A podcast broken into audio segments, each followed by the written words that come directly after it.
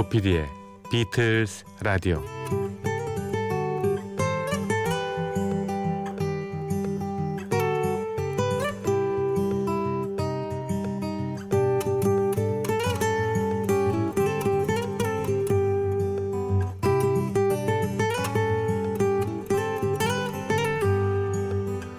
여러분 안녕하십니까? MBC FM4U 조피디의 비틀즈 라디오 진행을 맡고 있는 MBC 라디오의 간판 PD 조정선 프로듀서입니다.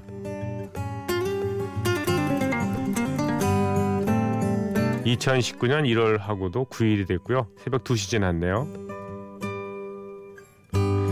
관공서나 은행 또는 각종 회사하고의 어떤 개인이 계약을 할 때요. 어, 날짜를 쓰고 서명을 기재하는 일이 있죠. 금년에도 뭐 몇 번 있으셨을 텐데 혹시 실수 안 하셨습니까? 2018이라고 쓰고 예, 8자를 X표를 치고 2019로 이렇게 9로 고치는 그런 일이 혹시 있지 않으셨을까 해가지고요. 아직은 2018일이 익숙한 2019년입니다. 곧 빨리 2019도 익숙해져서 예, 새로운 역사를 만들어 가시기를 바랍니다. 비틀스 라디오는 예, 지난 연말부터요 특집 프로그램을 하고 있습니다. 한국인이 좋아하는 비틀스 명곡 50곡을 예, 아, 여러분이 찍어주신 예, 앙케이트 조사를 근거로 해서 방송을 해드리고 있습니다. 지난 11월부터 예, 집계를 냈고요. 12월에 한 차례 예, 라이브 무대를 마련해 드렸고요. 그때는 국내 tribute 밴드 비틀즈의 헌정 밴드들이 직접 공연을 했습니다만 어, 그 결과는 또 연말 연시 특집으로 이렇게 방송을 하고 있습니다.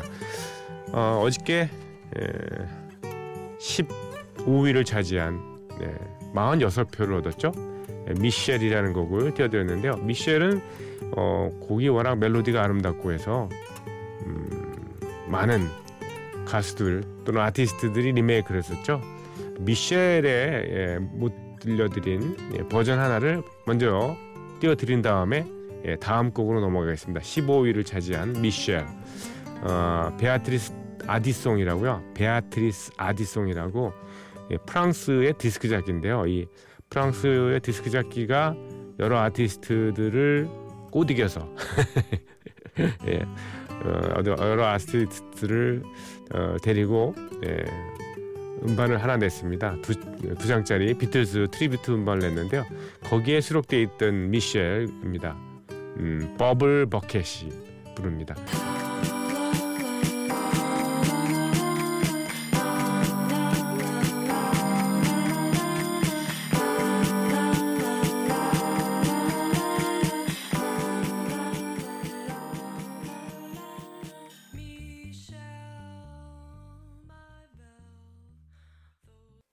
네. 미셸 첫 곡으로 띄워드렸습니다. 제가 Bubble Bucket이라고 그랬나요? Rubblebucket인데요. 예, Rubblebucket의 예, 미셸이었습니다. Rubblebucket은 미국의 팝 에, indie rock 밴드입니다. 브루클린에서 뉴욕이죠? 결성된 그룹이군요. 음, 여성, 남성 이렇게 두 사람으로 구성되어 있네요. 네. 음, Rubblebucket. rubble이라는 게 이게 돌무덤을 뜻하잖아요. 돌무대기. 돌무덤이라기보다도 예, 돌무더기를 얘기하고 bucket은 예, 뭐 아시다시피 그 바켓스. 예, 광주리입니다. 그래서 돌무더기를 담은 예. 음. 바켓스. 좀 웃기네요. 다음에 광주리 그런 돌무더기 광주리라는 뜻이긴 한데 왜 이런 이름을 지었는지는 잘 모르겠습니다. Rubblebucket의 미셸이었습니다. 자, 조피디의 비틀스 라디오 연말 연시 특집. 예. 어, 한국인이 좋아하는 비틀스 명곡 50곡. 예. 14위입니다. 14위는 비틀스를 오늘날 있게 한 그 곡이죠. 미국에서 엄청난 히트를 기록하면서 국제적인 스타가 됐지 않습니까? 예. I wanna hold your hand. 예. 1963년 가을 무렵에 존 레논과 폴 맥카트니가 폴의 여자친구인 제인 애셔 집 지하에서 자주 처박혀 지냈다고 그래요. 처박혔다니까 웃기네. 이때 둘이 가스펠풍의 여러 멜로디를 만들어 보면서 이 빚어낸 곡이 바로 I Wanna Hold Your Hand입니다. 이 곡은 영국에서 발매된 비틀즈의 다섯 번째 싱글 곡이었습니다.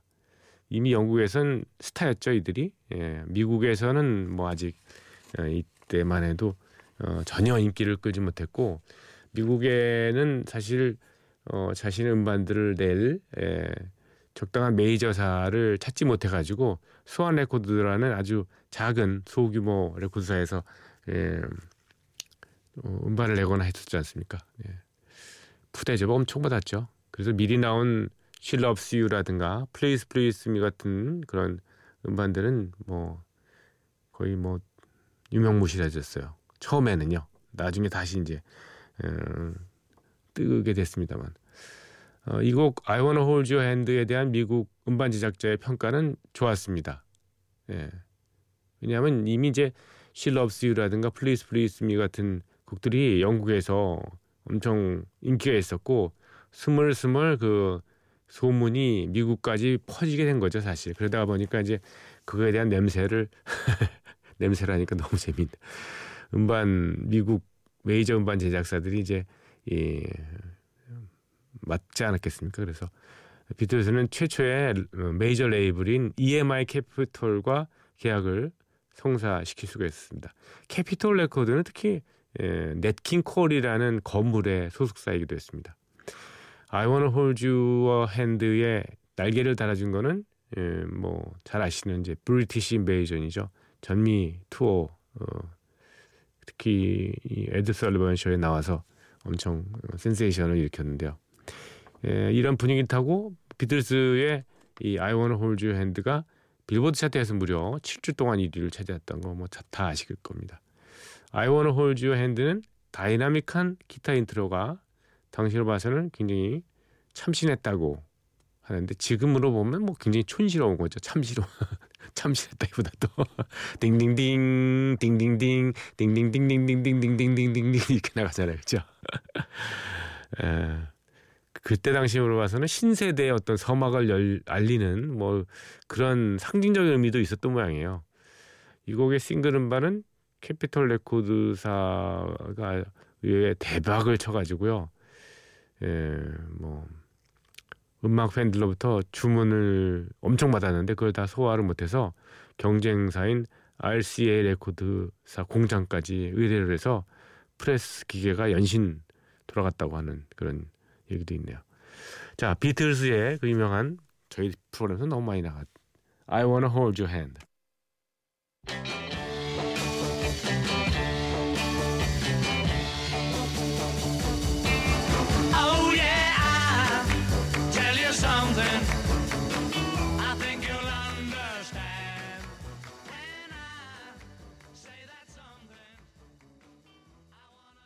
네, 들으신 음악은 네 목소리가 참 저는 되게 정감 있게 느껴졌거든요. 페츄라 클락입니다. 페츄라 클락은 영국 태생이고요.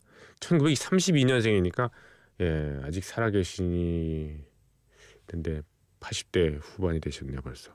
네. 고향이 영국의 서리라는 그런 곳입니다. 서리 하면은 에릭 크랩튼의 예, 고향하고 똑같네요. 페츄라 클락 올드 팬들은 다 기억하실 텐데 Goodbye Mr. Chips라는 영화에 피터 오툴하고 나와서 인상적인 연기를 펼쳤던 기억나고요. 또 노래도 뭐 좋은 노래 많죠. 예, Downtown이라든가 This is my song이라든가 이런 노래들 꽤 인기가 있었죠. 이 프랑 남편이 프랑스 사람이라서 예, 프랑스에서 주로 거주를 했고 예, 불어로 노래를 많이 불렀습니다. 음, I will follow him 그런 노래도 예, 페츄라클락이 예, 체리엇이라는 그 제목의 노래 불렀던 기억도 나고요.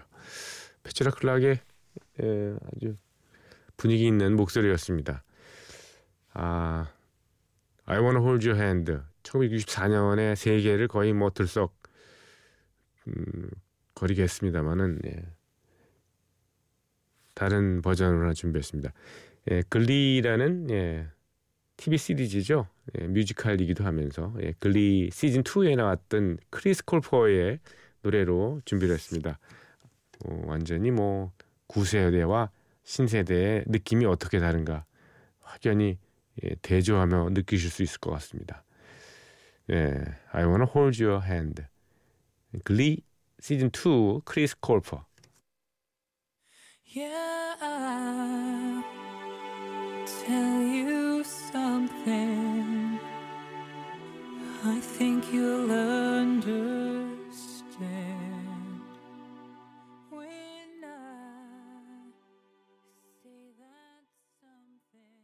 이렇게 멋진 기타 연주곡으로 바뀔 수가 있습니다. 비틀즈의 I Wanna Hold Your Hand. 어, 한국인이 좋아하는 비틀스 명곡 50곡 중에서 14위에 오른 곡인데요. 47표를 얻었죠. 예, 조지 벤슨의 예, 기타 연주로 들으셨습니다. 자, 13위로 넘어가겠습니다. Yellow Submarine이 차지했군요. 48표, 48표를 얻었습니다. Yellow Submarine, 예, 동요풍의 예, 재미있는 음악이죠. 효과음 같은 것도 아주 예, 뭐 들을 맛을 좀 풍기는 그런 음악입니다. Yellow Submarine. In the town where I was born lived a man who sailed to sea and he told us of his life in the land of submarines. So we say We all live in a yellow submarine, yellow submarine. 예. 아이를 위한 동요 같은 이 노래. 재미있는 구조를 가지고 있죠. 파도 소리, 뭐 탱크에서 뽀글뽀글 이렇게 물거품이 올라오는 소리 같은 효과가 나오죠. 배에 닻이 부딪히면서 올라가는 현장음 같은 것도 있고요. 핸드 마이크를 소형 앰프에 꽂고서 full speed ahead Parker 이렇게 얘기하는 예, 잠수함 선장의 목소리도 들립니다. 존 레논 목소리예요. full speed ahead Parker 이렇게요. 예. Yellow Submarine은 폴 맥카트니가 곡과 가사의 주요 부분을 쓰고요. 존 레논이 일부를 거들어준 노래죠. 비틀즈 레파토리로는 드물게 링고 스타가 예, 리드 보컬을 한 케이스인데요. 1966년 5월에 녹음됐습니다. 예, 원래 정규 앨범인 Revolver에 실려 있었는데 예, 싱글로는 예, Eleanor Rigby의 뒷면에 예, 수록이 됐습니다. 영국 차트에서 1위를 휩쓸며 4주간 그 자리를 지켰는데 미국에서는 빌보드 팝 차트 2위에 올랐군요. 나중에 영국의 이제 뭐 애니메이션 장편 영화 Yellow Submarine과 영화의 사운드트랙 음반의 제목으로 쓰여서 더욱 유명해졌습니다. 당초 어린이를 위한 동요로 기획이 됐지만요. 이 곡은 당시 다양한 사회적인 혹은 정치적인 뭐 해석까지 제기가 됐었습니다. 폴 맥카트니가요. 1960년대 중반에 여자친구인 제인 애셔의 집에 살다시피 했는데 이때 이 곡에 대한 그 영감을 얻었다고 전하죠. 그는 후에 Yellow Submarine에 대해서 이렇게 회상을 한 적이 있습니다. 저는 애셔의 다락방에 있는 침대에 들어 누워 있었어요. 링고스타를 위한 곡을 생각하고 있었는데 결국 그렇게 완성이 되었죠. 곡의 테마로 늙은 잠수함 선장의 이야기를 지어내게 됐습니다. 어린아이들에게 그가 어떻게 살아 있는지 살아왔는지를 얘기하는 식으로요. 음, 이렇게 1980년 인터뷰에서 존 레논은 이 곡에 대해서 이렇게 덧붙였습니다. Yellow Submarine은 대부분 폴의 작품입니다. 도노반이 도노반 있잖아요. 가서 예, I Like You 이런 노래, 아틀란티스 이런 노래 불렀던 도노반이 가사를 도왔습니다. 어, 도노반은 가사 중에서 Sky of Blue and Sea of Green 예, 이 부분이 있지 않습니까? 예. 이 부분을 썼다고 합니다. 한때 이 곡은 마약에 관한 내용을 담았다고 오해를 사기도 했습니다. 하지만 폴 맥카트니가 절대 아니라고 부정했죠. 정말 100% 아이를 위한 노래입니다. 언젠가 우연히 아이들의 예, 이 노래 부르는 모습을 그려보고서 얼마나 좋을까 뭐 이렇게 그게 답니다. 어, 그 이상의 불온한 의미가 전혀 담겨 있지 않으니까 확대 해석하지 말아주세요 이렇게 얘기를 했습니다. 혹자는 또 이렇게 오해를 하기도 했어요. 언젠가 세계대전이 일어나서 사람들이 비좁은 잠수함에 모여 살아야 하는 비참한 날이 올 거라는 풍자다. 그것도 역시 착각이고 착각은 자유라고 할 수 있겠습니다. 그냥 동요는 동요로 예. 동심은 동심으로 예. 순수한 마음은 순수한 마음으로 받아들였으면 하는 생각인데요. 아, 지금 준비한 버전은요. 그 샹송입니다. 그 세계 2차 세계 대전 그 1940년대 무렵부터 활동했던 그룹이 있어요. 보컬 그룹. 샹송의 친구들이라고요. 그 샹송의 친구들이 정말 샹송으로 부른 Yellow Submarine인데요. 그 버전도 한번 특이하니까 들어보십시오. Nous avions tous le même âge, le même âge, les mêmes joies. Quand un jour dans le village, un vieil homme nous raconta ses séjours au fond. 네. 피아노 아주 잔잔한 예, 연주, 절제된 연주가 굉장히 예, 매력적인 것 같습니다. 미국의 피아니스트죠. 샌디에고 주립대학 출신의 예, 브라이언 크라인, 브라이언 크라인의 예, 영화 음악도 작곡해서 영화 음악 작곡가로도 유명한 사람입니다. 브라이언 크라인의 예, Yellow Submarine이었습니다. 파헬벨의 캐논 변주곡 같은 거를 듣는 그런 느낌이에요. 그렇죠? 네. 좋습니다. 동요풍의 음악이라 그러고 아이들을 위해서 만들어졌던 음악이라는데 아이들이 부른 버전을 하나쯤은 좀 들려 드려야 되는 예, 수백 수천 버전 중에서 예, 그래서 준비를 했습니다. 엘리자 라세르다, 엘리다 라세르다 그리고 마누라는 예, 음, 두 듀오입니다. 예. 한 친구는 어린애, 한 사람은 성인 이렇게 예. 옐로 서브마린입니다.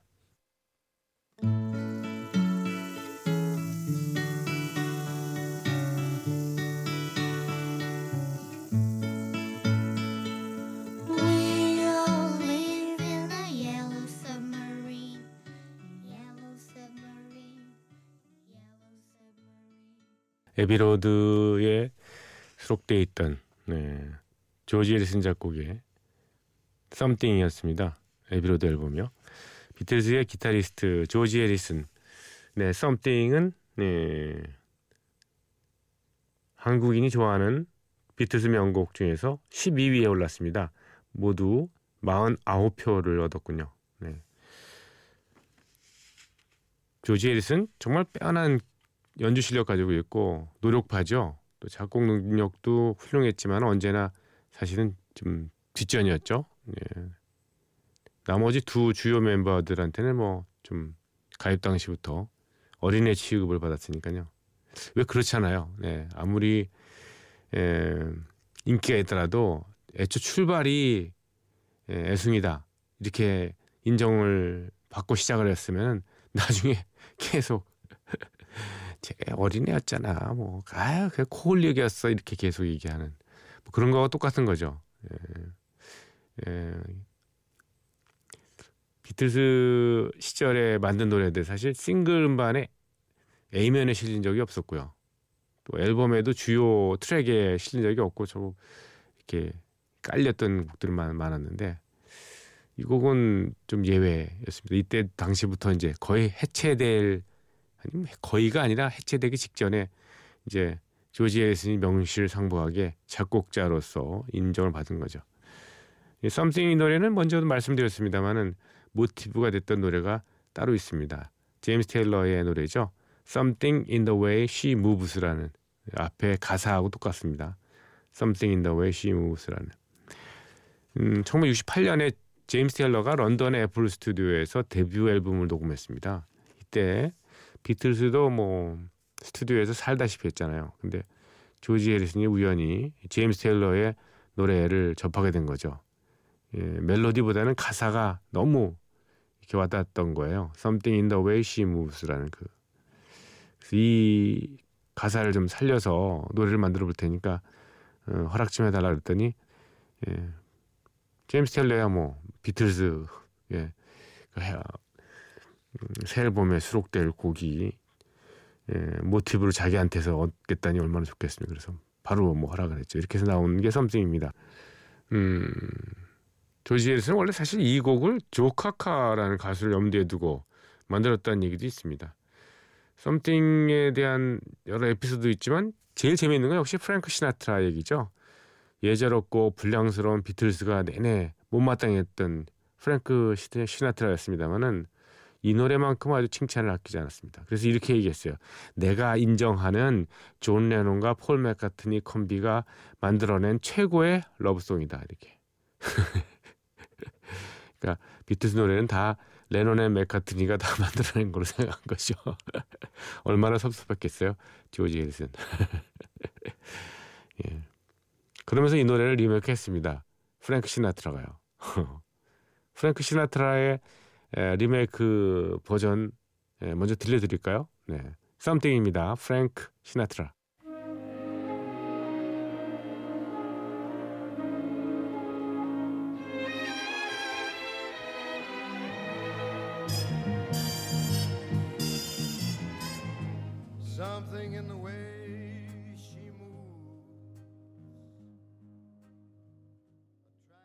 네. 재즈 가수라서 역시 저 이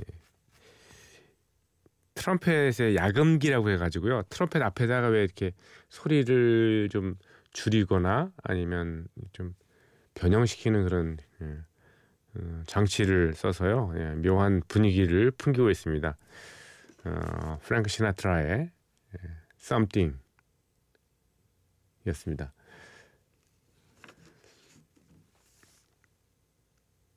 한국인이 좋아하는 예, 비틀즈 명곡 50곡 중에서 12위에 올랐어요. 49표, 49표를 차지한 조지 에리슨의 곡 썸씽이었고요.